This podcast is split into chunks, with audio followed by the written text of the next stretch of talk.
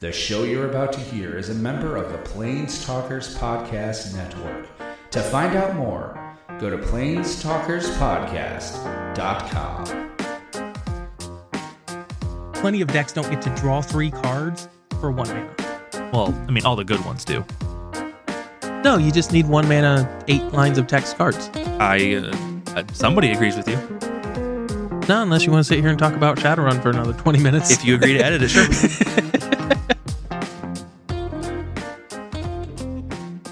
Jake, and I'm Matt. and we are Cantrip Cartel. We're proud members of the Planestalkers Podcasting Network, and we're here on a Wednesday to talk magic. Matt, how are you doing today? Uh, I've got a bonus day of stuff to talk about this week. No, you don't. Yeah, well, I do. I just didn't do anything with it. so, uh, like Jake said, we're recording on a Wednesday. Uh, we had some technological differences, idiocracy. So, just recording a day late. Shockingly enough, when we try and use technology in a way that we haven't used it a hundred times, it immediately fails. Yes, So- immediately. So, nothing In- really happened in between Tuesday and Wednesday Yep. in Magic, so it shouldn't change anything. Nothing really happened between last week and this week in Magic. Yeah. So it's probably going to be a shorter episode because the uh, turnaround time on this has got to be faster. I've got to get it edited tonight and put it up. It was already looking to be kind of a slow episode because like we only have a third topic this week because again like other than like more Twitter stuff and uh, there was the uh, the the arena um, economy thing that where they were like yeah the economy's great for us sucks for you.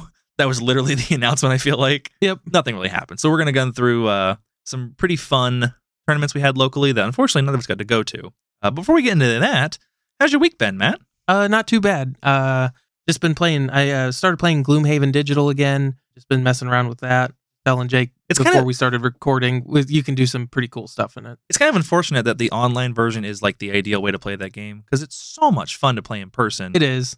but it's so complicated and so like uh set up time intensive. Yeah. So like, so like, I'll sit down and play, and like, I'm doing a dungeon now that's probably going to take probably 45 minutes or an hour. I'm most of the way through it, and like most of the dungeons are like that. They're between half an hour and an hour.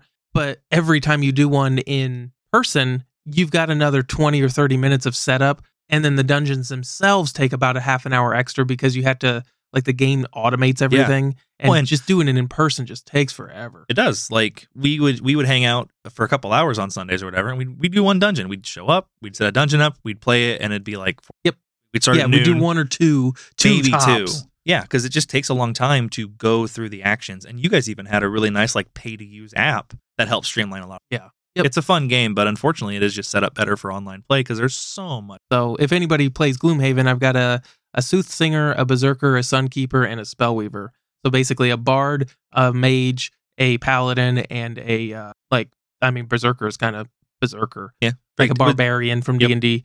Uh, so you can do a bunch of cool combos. And Age like, for life. Yep, I've I Spellweaver's awesome. Like I had retired my previous Spellweaver because in Gloomhaven, as you retire characters, the prosperity of the town Gloomhaven goes up, and then the higher your prosperity is for Gloomhaven, when you start new characters, they start at a higher level. You unlock more items, stuff like that. So then I was like, I really want a, gl- another Spellweaver just because a level nine Spellweaver gets a move that hits every enemy in the room, and it's bonkers because you can just set up. You basically you with that, you kind of set up a turn. You don't really do a whole lot else. You, you can, but all I focus on is getting in the room, doing the move Inferno, which damages everything once, and maximizing that, and then keeping myself alive Yep. until I can get to the next room and was like looting and stuff. Very much how I played. Where I, I don't think I had Inferno, but I had uh, different spells. But you had just these huge AOE's, and it was all about setting up for with all your equipment, all your stuff, one massive because a lot of your equipment's one time use. Yep. Per dungeon, and it's setting up for a massive attack, blowing your load, and then trying to like nitpick here. Yeah. So Inferno is just that to the nth degree, Yep. where you're just like, I don't have to aim. I just have to step one foot inside this room. And the the one of the interesting things about it is it does hit your allies. It doesn't hit them with the full attack, but I think they all take like Yeah. So it's a reasonable attack, but like what you want to do there is be the only one in the room mm-hmm. and then drop invisible so you can't get attacked. It's funny how it forces you to play very much not like you would with that character because the whole point of this character is very low health, uh, very low like armor essentially, like very squishy, and it encouraged you to play an aggressive in the front strategy. That's kind of cool. Yeah. It's really cool that they put like this uh like this like cost to this really powerful thing they did. Like either it costs you something to use Mhm. it. You don't just get all the fun stuff for free, even though Yep. it's a really good ability. Yeah. Oh, yeah. I mean, that's like I said, that's how I play it. I, I just want to get to level nine, and uh, you can get a movement ability that at the end of your move, it makes you go invisible. So, like, it's a big move, and then you go in the room, become invisible, blow everything up, and then they can't attack you anyways. Maybe uh, maybe we could get someone that work WotC cards. Yeah, how there's downsides. Put some restrictions and some drawbacks on stuff. no, you just need one mana, eight lines of text cards. I uh, uh, somebody agrees with you. yeah, they they do sell packs. They do.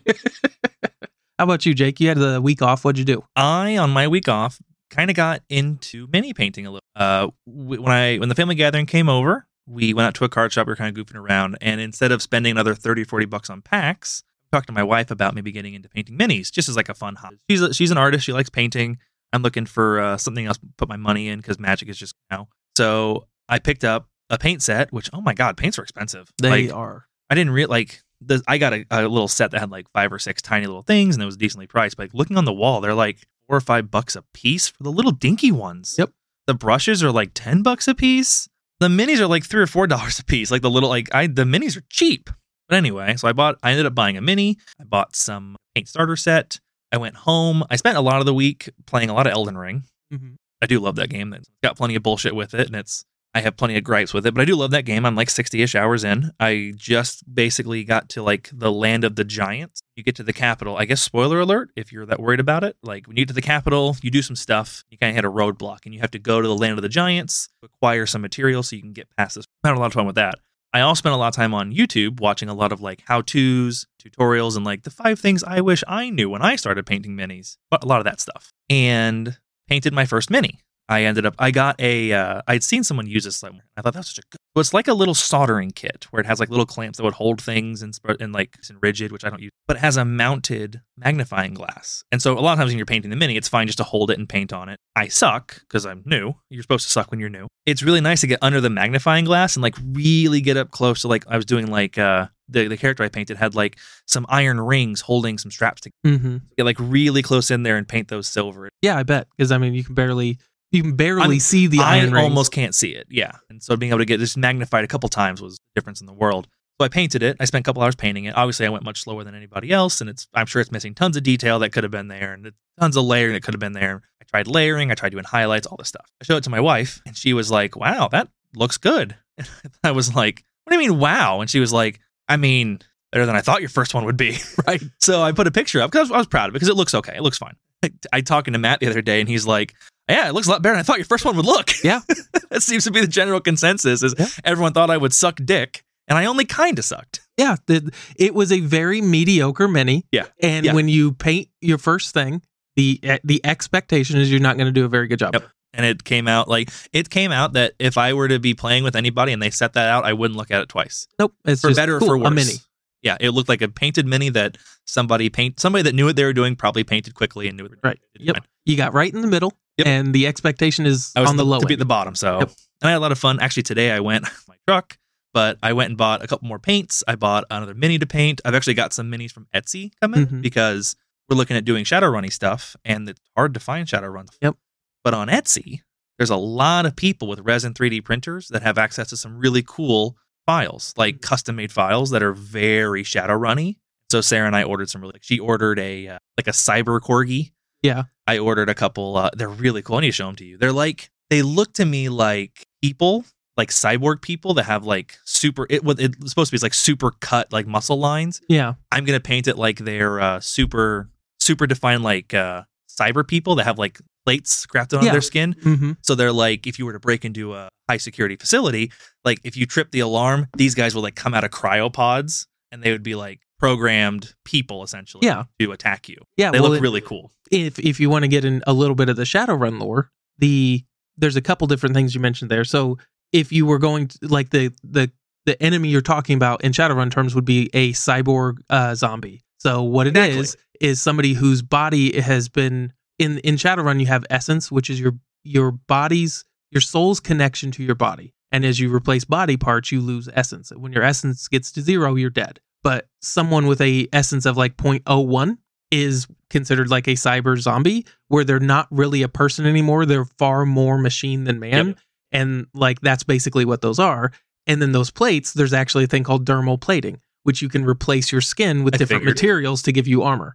I saw these and my my idea for them as a my as a super GM was like like like these are like a company whether legally or not like captures people Yep. essentially guts them rebuilds them Yep. and sells them to fact sells them to megacorps for high end security and so Sarah actually picked one gonna have hers my wife Yeah. she's gonna make that her character and so my plan is if we get playing it doesn't the idea is if we ever play we Yeah. might just paint minis to have fun Like I said, I I'm 100% down to play Shadowrun. but I'm gonna I'm gonna help work with her make her backstory. She's gonna be one of them like woke up, and so ideally you'd move through the world. You'll eventually invade somewhere that'll have them, and she will for the first time see them Mhm. and realize like, oh my god, what she is. I used to be. And then the, I have like maybe she'll have like some kind of serial number. You guys can go through a whole thing of like it's gonna be very much. Uh, what was that movie with uh, Scarlett Johansson, Ghost in the Shell? yeah, It'll be a very much Yep. a Ghost in the Shell type thing where like, she'll realize what she trying to is figure out who she is and try like- to backtrack to figure out what she used to be. Was essentially destroyed and Gotcha. But it's Yeah. really cool. If you're looking for Shadowrun minis, they're like six-ish dollars, seven dollars a piece plus shipping to buy them single. I think I bought seven of them and ended up being like fifty-ish. They're a little more expensive than buying stuff at the local shop.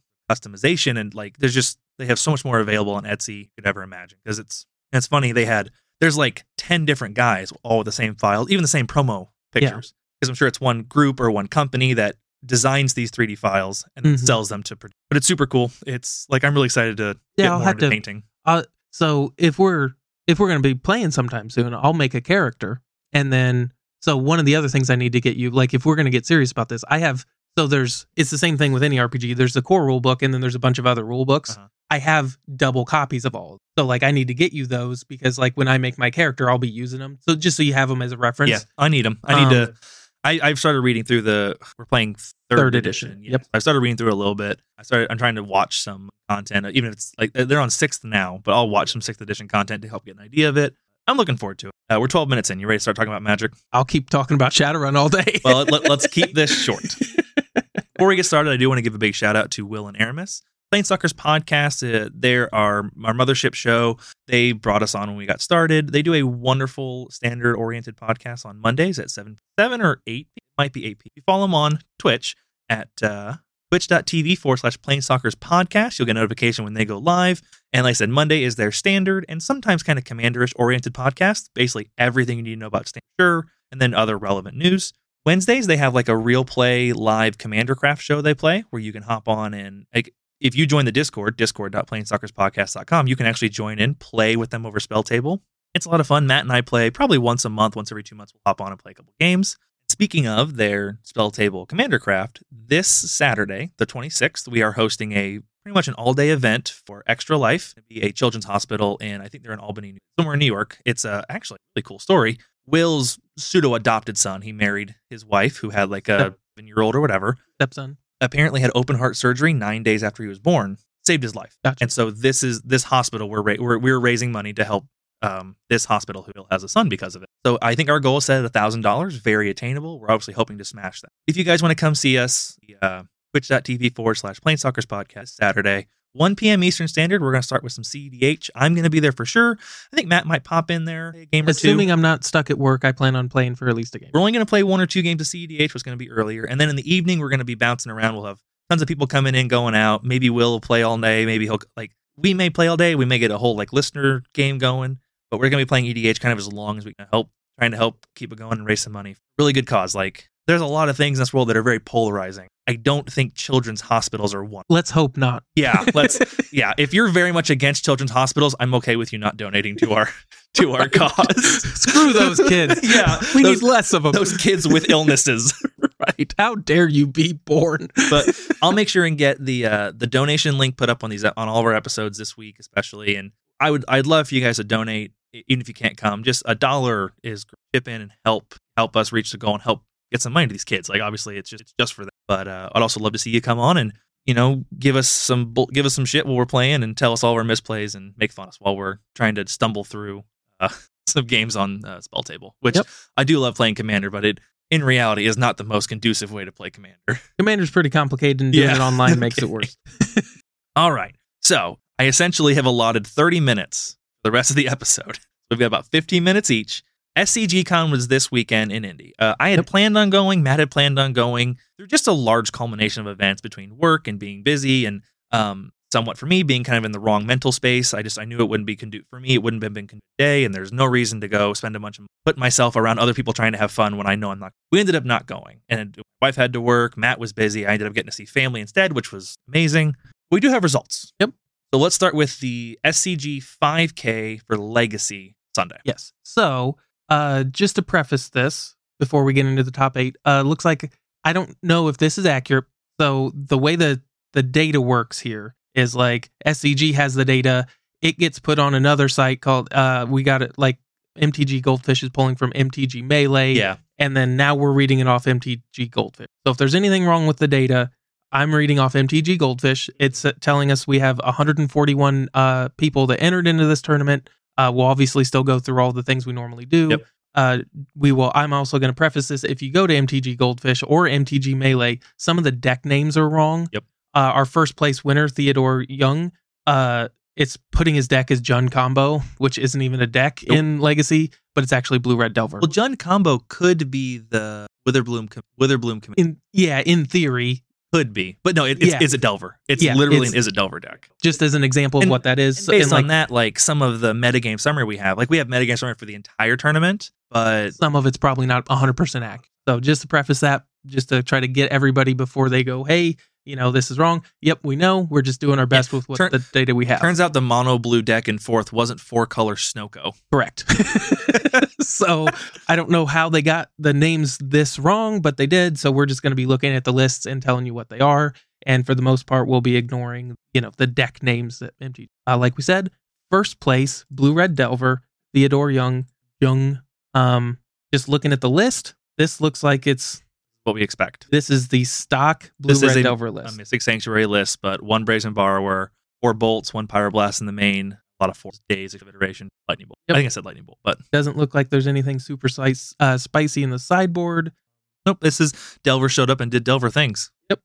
And like um we had nine Delver decks in the top 32. Yeah, nine I, in the I top counted. 32. I did I did count our top 32. Nine. so That's a lot. that was like- one. That was quite frankly what I expected. I'm kind of glad I didn't go. I just Delver's a part of Legacy. I get that. I don't like playing against Delver, especially when it's like I have to play around Daze when they have such efficient threats. It's kind of bullshit. And I'm glad I didn't have to play around Delver when probably over 20% of the entire meta was Delver based on data, and at least top 32. Don't Good worry, day guys. for Blue Red Delver. Healthy metagame. Shouldn't come to any like at this point. If you're not coming to every tournament preparing to beat Blue Red Delver, then you're wasting your time by going. Be perfectly honest. a really cool second place deck though that like just popped out of nowhere. Hidetsugu consumes all has basically breathed life into Grixis control again. Got second place. Even Lich and Walter. Let's do the top three at least. He's first, Yeah. second, and third. So we've got uh, four Baleful Strix, three Narsets, two Jace the Mind Sculptors, and then like your typical like cantrip stuff, and then you've got a decent removal suite. Mhm. So we've got our six forces, but we've got Fatal Push, Thoughtseize, Sudden Edict, uh, Dress Down, and then Hidetsugu consumes all. Yep. This kind of catch all three mana enchantment. Yep. That turns into a three three trample beater. Yeah. So, and to be perfectly honest, I'm kind of excited. Like that, I know you personally don't like those cards. Oh, not the Hitsuga. Just I don't want to play against Grixis control. but like I I like Grixis control as a uh as an archetype, and it's actually one of the decks I had built before they did a whole bunch of bans. Like I was I was working towards it. Um, Back in the Deathrite era. yeah, correct. So like it's I'm glad to see it's back. It's kind of a kind of a slog to play against, It is. especially when their way to win is chasing you out. Um, Fortunately, I think Hitsuga has taken that way to win slot. it, it has like like Jace is obviously a great way to win, but I think Hitsuga with the there's there being four of them, like yeah, I think we're really leaning on that a lot more. Well, it certainly helps. It's definitely uh, whether whether or not either one is plan A or plan B, whatever. But like you have more threats. Consumes all could definitely do it. But as far as when I build a deck, I wouldn't be relying on a in theory a three three. you built this deck. Would you find a place for him to Turok, or do you think No, Grixis not is better without him to Turok? I think it's I think him's time, at least in the current meta, has come and gone. The I mean, to be perfectly honest, the biggest reason I wouldn't is daze is everywhere. The last thing you want to do is just tap out for, on turn two to him somebody and they just daze you. see two cool things in the side here. First one is the Sedgemoor Witch. This card saw tons of chatter around Strixhaven because it was hyped as the uh, Black Monastery Mentor. Obviously, it's not as good, but it has a very good impression where it's a 3 2 menace for 3, It's got ward pay three life, which it's always dying. Yep. Um, but it has magecraft. So whenever you cast or copy an instant or sorcery, make a one one pest token that has when it dies, uh, you gain a life. Now, obviously, those aren't monastery mentor tokens where they have prowess. But just the idea that every single one of her instants and sorceries, which also is worth creature spells, but turns into a body, turns into a blocker, turns into an attacker. Only one of them, people thought it was going to see like a play, but it's kind of cool to see it.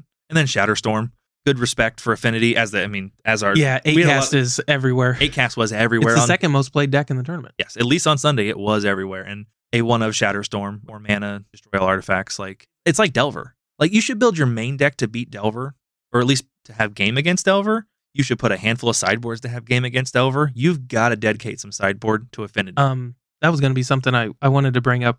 The uh that two JJM guy, I he won the challenge again I with saw. Acast. I think that's either second or third in a row.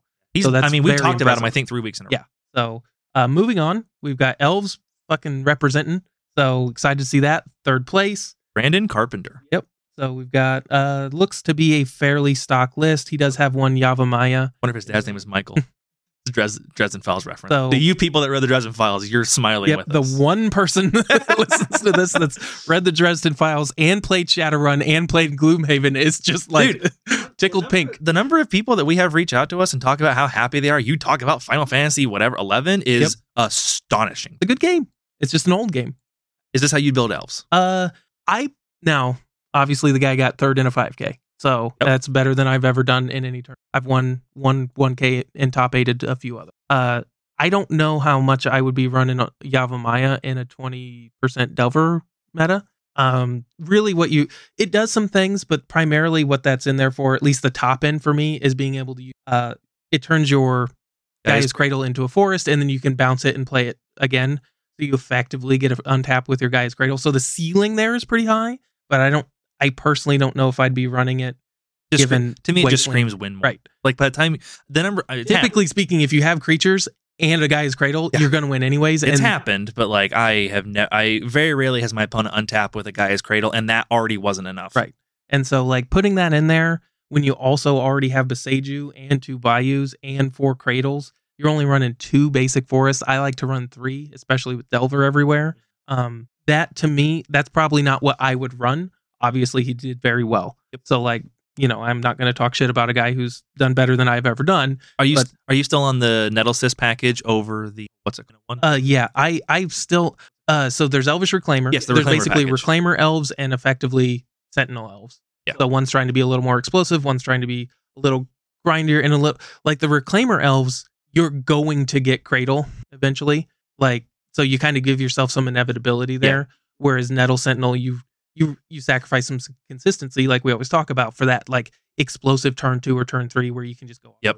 And there's a lot of times where just pinging someone for two or four every turn, like yeah, being is- able to go Nettle turn. Sentinel's a beast. It is when you start getting attacked for four a turn. It's Yep. scary, especially starting on it yeah it's it's almost always a you can it's got like pseudo vigilance it, nettle sentinel's just a very good card Hey, four color snow control. Yep. Yeah so this is one of those decks that uh, was misnamed we've got uh eight cast coming in in fourth This looks very similar to what Jim's been running. I think Yeah, he would have won with three cat, three uh, thought. Or sorry, three Kappa Cannoneer, the full eight cast, uh, three Sai, three Emry, and just a ton of zero baubles and there's a Saga pack. Two Otawara, the Soaring City, just an amazing removal spell we've been we've been talking about a bunch. Yep, just no reason not to run that in this deck Faerie Macabre on the side's really cool graveyard hate. I love Faerie Macabre as graveyard hate. It's not as good as Surgical.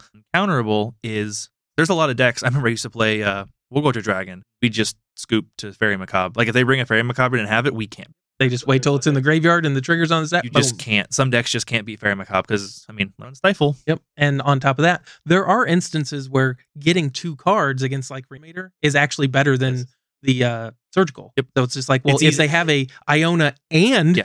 a Well, it's- Griselbrand, oh, With Exhume, it's easy is a rough thing to say, but it's very doable to play around a surgical with Yeah. Exhume. Yep. Get a second Entomb or get two things in there and cast Exhume. You can pick one of them. Yep. So pick the one you don't want. Yeah. Whereas something like Reanimate, obviously you would wait till they target it and get it. But like You, there but you are are a just- lot of instances where getting that Yeah. second creature is pretty important. fifth place is pretty sweet. I'm happy to see this. Yes. So before, like, if you go down this list, the tabletop price four grand, five grand. Elves is almost six and a half. Two thousand dollars for uh eight cast. 184 bucks. $184. Mono Red Burn bringing home fifth in a Legacy 5. How does it feel uh, sixth, seventh, and eighth? Your two thousand and four thousand dollar decks losing to two hundred dollars. Yep, just gonna beat. Uh, if I remember correctly, if anybody's interested, I don't. Uh, it's Indomitable. I believe he actually did a tournament report and posted it on Reddit. Oh, yeah. Yes, I could be wrong there. I want to double check that, and I'll I'll double check it before If I we like move on. If I can find it tonight, I'll get it tagged. That'd be Yeah. cool. He did a tournament report. Uh, congratulations to him again. Like fifth place with Burn is awesome. That's that's skill. Yep, and like Or Burn doesn't get a whole lot of respect because it's not a good like if you're gonna grind on Moto, Burn's not what you want to be playing. It's Yep. just not consistent enough. But the power is absolutely there to spike a tournament. this is a good price of progress meta. Or price of progress Oh, in the yeah. main. I mean, when when Blue Red Delver's running four volcanics and a steam vents, this is a price of progress meta. Other than that, I don't see anything um super out of it. I'm not as familiar with Legacy Burn. I'm a little more familiar with Modern Burn. it looks Is this exquisite uh, firecraft? Is that a common thing we see? anymore it has been like the last time i was really looking at burn it ran a couple exquisite firecrafts um so he's messed around with the numbers a little bit uh skewer the critics rift bolt like rift bolt used to be a four of but now you've got light up the stage firecraft. So you've got a few like slightly different versions of cards. So you you know you're going to cut down on what used to uh the roiling vortex again. That's that's something that probably has been a staple f- since it's been legal but hasn't been legal in terms of like what legacy how long legacy burn has been around. I think it's just I think it's so important right now because there's so much life gain. Yeah. Like the one of the reasons Burn has such a hard time competing is there's a lot of life gain, right? I mean, even between swords and your own creatures, like that can easily buy you the two turns you die to burn. So that was pretty awesome. Good job. That Yep. that's pretty. yep so just looking at the list or his sideboard doesn't look like there's anything like super spicy in there uh sixth place again we've got eight cast again in sixth This is an Urza eight cast list. hey there's one urza in there Other than the one Urza, I don't see anything different. um there's probably without comparing them one to one Yeah. the, the main but even deck- like re, even the Faerie Macabres, like three kappa. In fairness, this is only a seven cast list, and I'm guessing that that one thought monitor is what became our Urza. Possibly a good switch. Like I've heard from many people that thought monitor is hard to cast. Seven is It a lot. be. Yep. Even though it has affinity, six artifacts out is a lot to have to try and get this done. So the only thing, like Urza, Urza is going to be very good when you can get an eight. I just don't know how often you're going to be hitting four with 16 in your deck. But to be fair, you do blow through your deck with all the zeros. So I could be wrong. But I personally, I don't, I haven't played the deck enough to make that call. And I, again, I don't want to be a Monday morning quarterback. Um, I Oh, don't we know do. if Ur- Urza's pretty, sp- not like super spicy, but Urza's unusual. Yeah. It's but Tim, I see it as a fun of. Yep. Like you, you're looking to get some, uh turn some heads, get get a little like gotcha at a big 5K. Throwing one or two of something in your deck that I mean is certainly a strong card, but is not meta. Is a great way to get some good gotchas and to to give yourself that one out to a sticky situation The thing about Urza, like, I'm not sure. So you get one construct, and everything. but then he doesn't really but ev- think about it, though. Everything else becomes a becomes a Mox Diamond, Mox not yeah. Mox Diamond, Mox uh, Sapphire. Sapphire. Um, I just don't know how much like, or I don't know how much affinity actually needs it. Most of the time, again, these are slightly different decks, and I ha- I don't have a ton of experience with this. Most of the time, when I'm playing affinity, I you almost always hit a point where like you've got a bunch of mana, you just want cards. So I don't know. Again, I know Then- thought monitor is hard Yeah. to cast, so you're kind of you've got some little Yeah. you've got some tension there. Was it five man to spin the wheel? Yeah. So I I mean, I get I could see situations where you're definitely spinning the wheel a couple times. Like, you know, you play everything out with affinity and then now you've got all these effectively mock sapphires that you can spin the wheel. Again, that you're just sacrificing consistency for Yep. a, a slightly higher ceiling. And we've done that. Go to a tournament. It's oh, like Yeah. I want to run something off the beaten path. One, because it's kind of fun, and two, just you get outs to the situations you didn't think you. Yeah. If there's something we're missing about Urza in there, let us know. other than but- other than Urza is an amazing card. It ma- Yeah, it's gonna make a 10-10. Like and then rounding it out Yep. in seventh and eighth, we've got Blue Red Delver. both. Yep. So we have only had three Delver decks in the top eight, which three out of the nine in the top thirty-two. So These decks look pretty similar. Uh, seventh place looks almost identical to first place. Eighth place is a little more interesting. Hop over to that one Yeah. because we've got we got like a uh, the coolest. We, we only have five forces in the main. Have and we have a spell pierce. Yep. that's Like- that's where we're getting when we're talking about exciting changes in Delver is one has a spell pierce. Yep. but um, not to toot my own horn, and then I certainly wasn't the only one. But I Oh. mean, we called this when they banned Ragavan. In fairness, this one doesn't have. This one only has four forces. That has, no force. Yes. So yeah, we're down to four forces. We put a spell pierce in that slot for uh, less card disadvantage, I guess. Yep. Well, to me, I don't. I wouldn't. I don't know if I'd run Force of Negation in the main. Like, if you know, It's a creature meta. well, it's a creature meta and it's a Delver meta, and like there are definitely cards you want to be forcing in the Delver matchup. But every time that you do that, you're two for one in Yep. yourself. So like, and not being able to do it on your turn is real. yeah, Like the ha- not having protection for your stuff is real. so like, like- I think Force Negation is an amazing card, but it has very real drawbacks over Force. Yeah, and I'm to be perfectly honest, I think that's what makes it a perfect. Like, Yeah, they, it- the, it's I, I the name of Force of Negation is stupid. Like, the, I just don't. They could have picked it any, they literally Other mix neg- Force Will and Force Negation. Right. but you mean Force of Will and Sorry, Negate. Pact of Negation. Yeah, whichever ones. Um, Oh, I It's or a- maybe it's just Pact Negate. I was like Pact Yeah. of Negation. but whatever. It's a perfect card for modern. Like, it was, Mm-hmm. in my opinion, like you take Force of Will, you fix it, and then you put it in. So uh, I think they did a very good job designing it. Yep. It's again like we always talk about. It's a card with downsides. So I love. I Force of Negation's a great card. I think I don't. I don't think I'd be running two in the main deck in a format where like twenty five percent of them fair decks. Well, just one particular fair deck. Then you got Yeah. a bunch of other. Decks. That's just me. So our metagame summary this week, we actually have the whole thing. They didn't break it down to the top Yep, 32. we've got the whole tournament. Um, so again, these numbers are going to be slightly off because some of the deck names aren't accurate. we have 27 decks listed as other. Yes. Case and So- like case in point, at least one of those is Jund combo, which came in first and is is it Delta. So some mess ups. But Yeah. So these these aren't going to be perfectly accurate, but just going with the numbers they have, we've got 20 we have at least 27 of the uh, entire tournament of blue red delver. being That's 19%. Um, then we've got other at 19%, 27, and like I said that's some amalgamation of these Yep. and and there's some stuff and there's not tons listed. of crap that shows up in a paper tournament where it definitely doesn't get categorized as anything. Right. Yeah, one deck. I just I just looked down on it. It's Grixis Merfolk. Let's see. and That's it's. Reanimator. Isn't that Tin Fins? No, it's actually Merfolk. I, I just glance. I that's what the that's what the name is. Is it's listed as Grixis oh, but it's a reanimator deck. but it looks like it, it's some form of Reanimator. gotcha. So all kinds of weird stuff. Yeah, there's all kinds of weird stuff here. But what we do know for sure is that there were at least 19% of the meta is Yep, blue red Delver. Minimum. Yep. Uh, we've got another at least seven or eight percent of eight cast. Uh, elves actually showed up a little bit, but not. I, elves is basically kind of right where it normally is Yeah. at four percent. Same thing with reanimator. Then you've got some control decks and lands. Yep. Just Um, just got control at three and a half, four color control at five. Yep. One dude showed up with ninjas. Go ninjas. Standstill decks I saw in there. Yeah. Yep. And it, overall, it looks pretty represent. It looks like the legacy metagame. took Delver out of there, it'd be fine. Hundred percent. You just took those 27 Delver decks and randomly distributed them. Or Look great. I mean, so like cut it in half. yeah. So you know, you still Delver's the- 12% of the meta. right 12 10 Totally reasonable.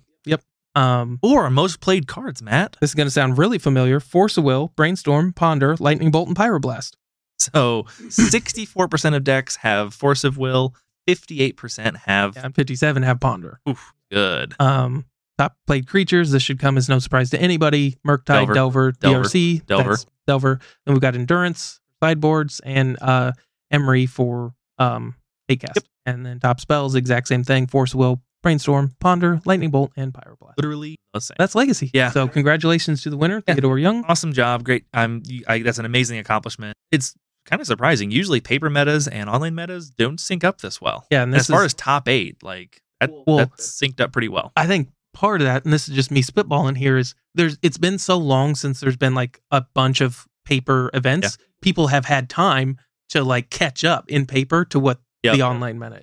That makes sense. That would be my theory. no, that's a good idea. That's, yeah, it's. I'm like the only meta has that, that's existed has been online, so people came to play the online meta. Yep. So yeah, Legacy's still looking, uh, in my opinion, rough. Yep. I don't like I- seeing. Yeah, if you're going to show 'em any format that has one deck at 20 percent total minimum, and top eight looking at twenty five percent, I mean, it's and like, if that's if that's it's just, currently violating every rule that every other band has if got. that's just what you decide your format looks like and you're okay with it, and that's a decision make. Not necessarily wrong. I just disagree. Get over to modern. So in modern, we had a 5K on Sunday as well. Honestly, if I had gone, I probably would have played modern. Legacy has just been putting a bit of a sour taste in my mouth, even after the Ragavan ban, because like I said, personally, I don't like playing against Delver.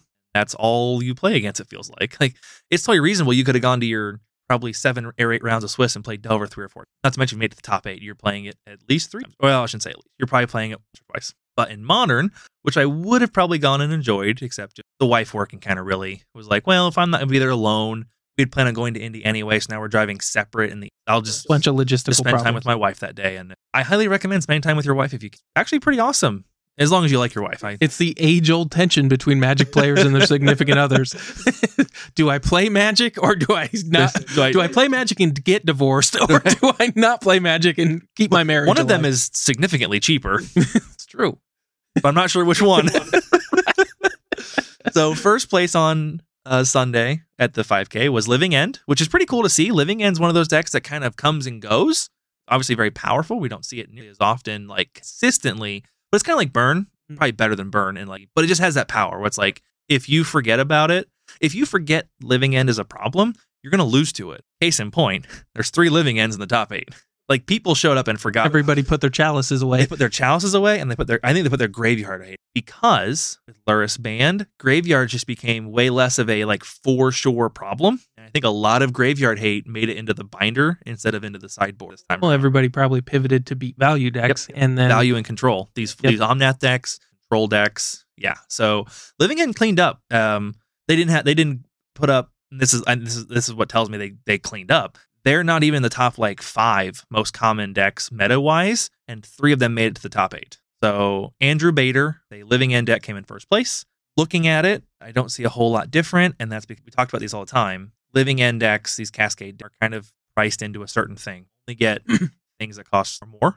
Get things like negation and violent outburst, or sorry, you get violent outburst and uh, Plus Agent as your like kickers. You just get tons of things that either cost more or cycle. Like so in this one, we've actually trimmed down. We don't really have any like value spells at all. We have just things like things like grief and uh, street wraith. And then you've got just got tons of cyclers. Probably the biggest thing I see that is a new interesting pickup is this colossal sky turtle from Yeah. the new set, and it's it it makes sense. It's a mm-hmm. very good. It's a very solid pickup. Like it doesn't cycle particularly well, but it is a six five, and it has these two really useful channel abilities that involve you just discarding it anyway. So Yep. I mean, you it it cycles in the sense that like it as opposed to drawing a card, you're casting a spell. Yep. So you cast you know boomerang on a creature as opposed to drawing Yep. a random card. off the or.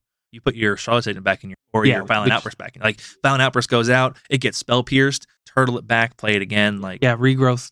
The the, good, the the play patterns there are solid. So I'm not surprised at all to see Colossal Sky Turtles a two of making their way in. Well, and the big thing is one of the I should say one of the cool things. So a lot of these cards aren't necessarily a lot of them can couldn't really win the game by themselves. Like in theory, you could chuck that and then cast Living End. You don't have to go Yep. super deep with a a six five flyer ward two. Yeah. Like It's strong. that's that's Like that's that's one of It's a good those that like by itself I probably don't think buys you into cascading the living end, but that plus probably anything else. well, it, it's one of those things like you wouldn't want to go that route, but there's going to be a lot of games where you're yeah, if you're priced you're into forced it, to make bad decisions Yeah.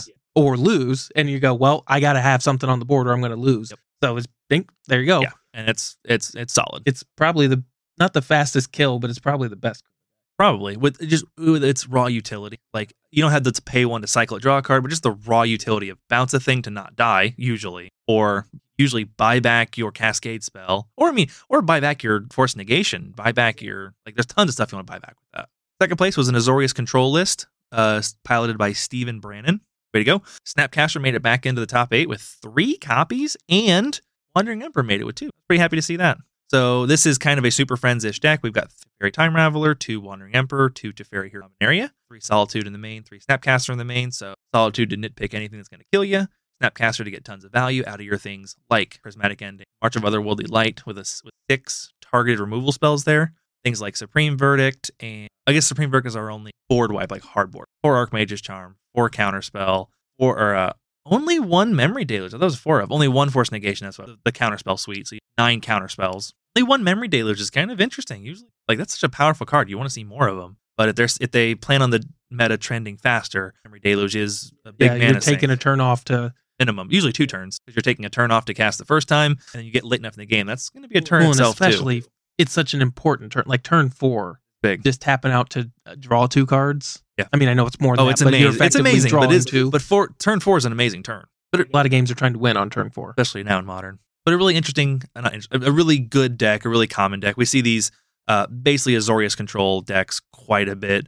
Like it's technically a three color list because you have fire and ice and crumbled a couple red pips. This is basically Azorius control with seven planes. Man, if you curved out with this deck, That's brutal. Yeah. Like you go turn three Teferi, turn four, holding up counterspell, manage mana, flash in Wandering Emperor, turn five Teferi again.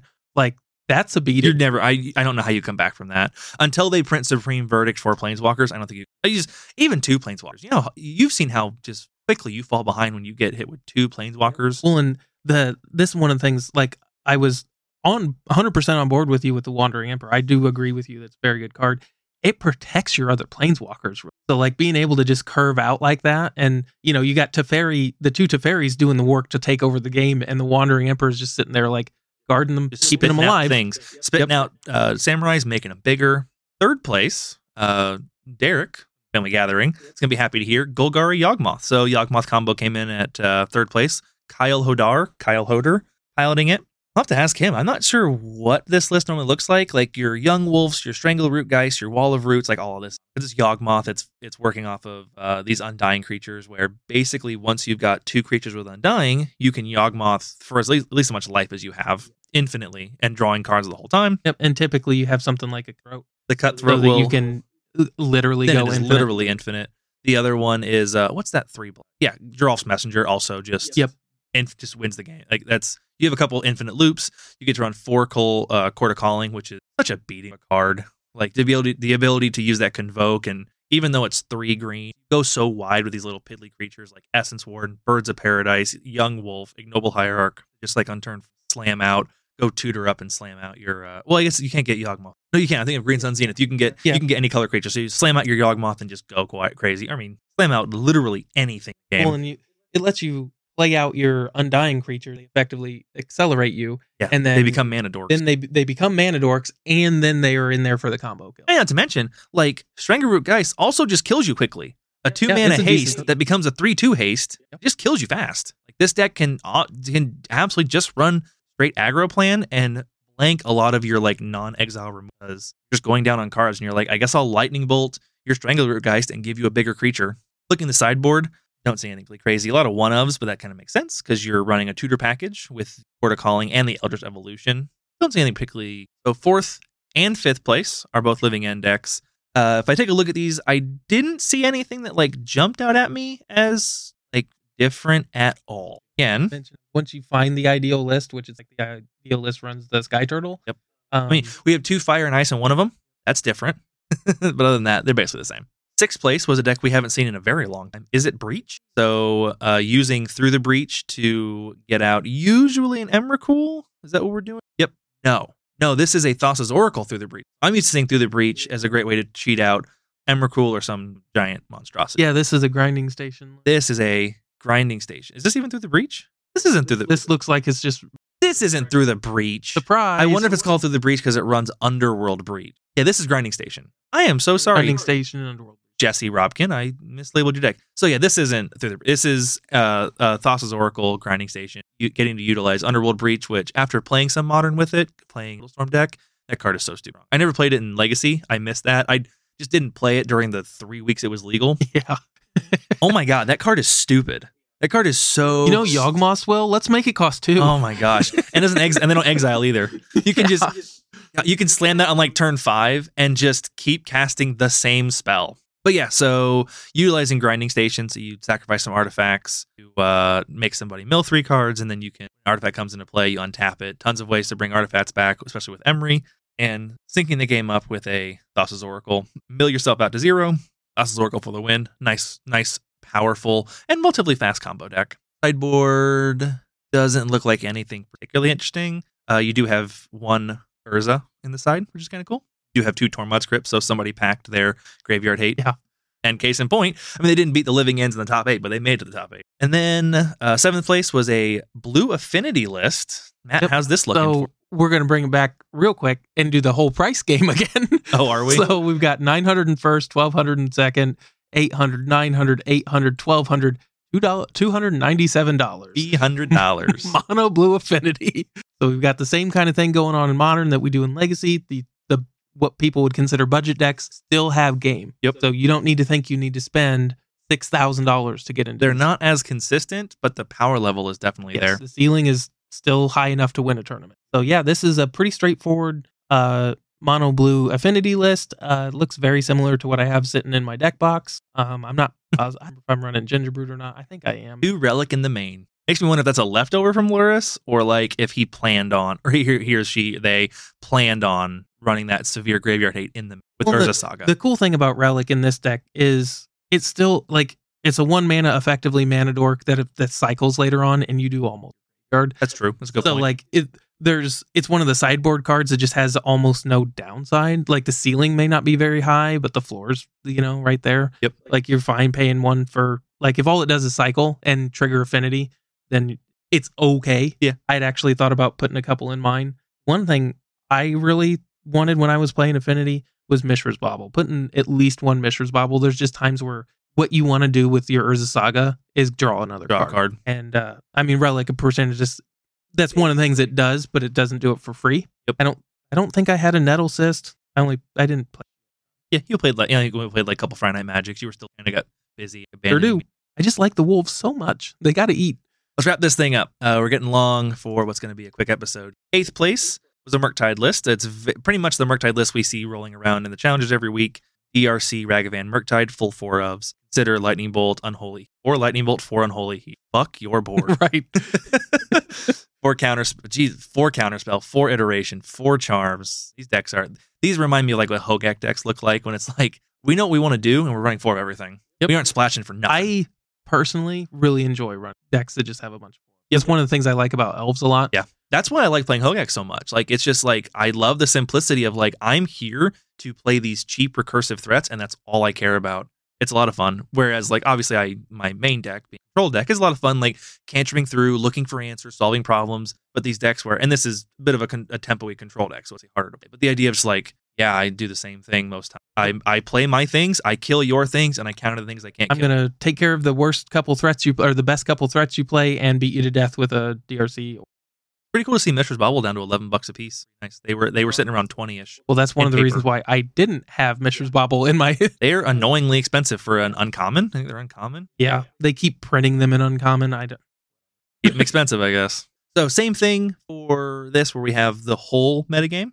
So our number one deck, starting at nine percent, was Murktide Regent. Now that we did have twenty six decks, but we also had, I think, two hundred and eighty six people. So literally twice as many people showed up to play. Yep. Which it makes sense. I mean, that's I kind of expected to be I actually a bigger gap. I expected there to be less than half as many legacy players as there were modern players, 140 to 280. So it's actually kind of cool to see that we have a relatively thriving legacy. It's one of the things that's actually kind of frustrating because, so hard to get well, like, them in one place. so the issue I have is for the past, I mean, almost a year now, the legacy metagame has been mediocre at best. oh, at best. and people are still showing up in numbers to play like i always i always look at this and i go well can we imagine where it would be if we would just actually keep the format in line yeah, if it was awesome. so If like, we I had mean, a legacy panel making every two weeks a banning to to fix problem decks like they do on Pauper.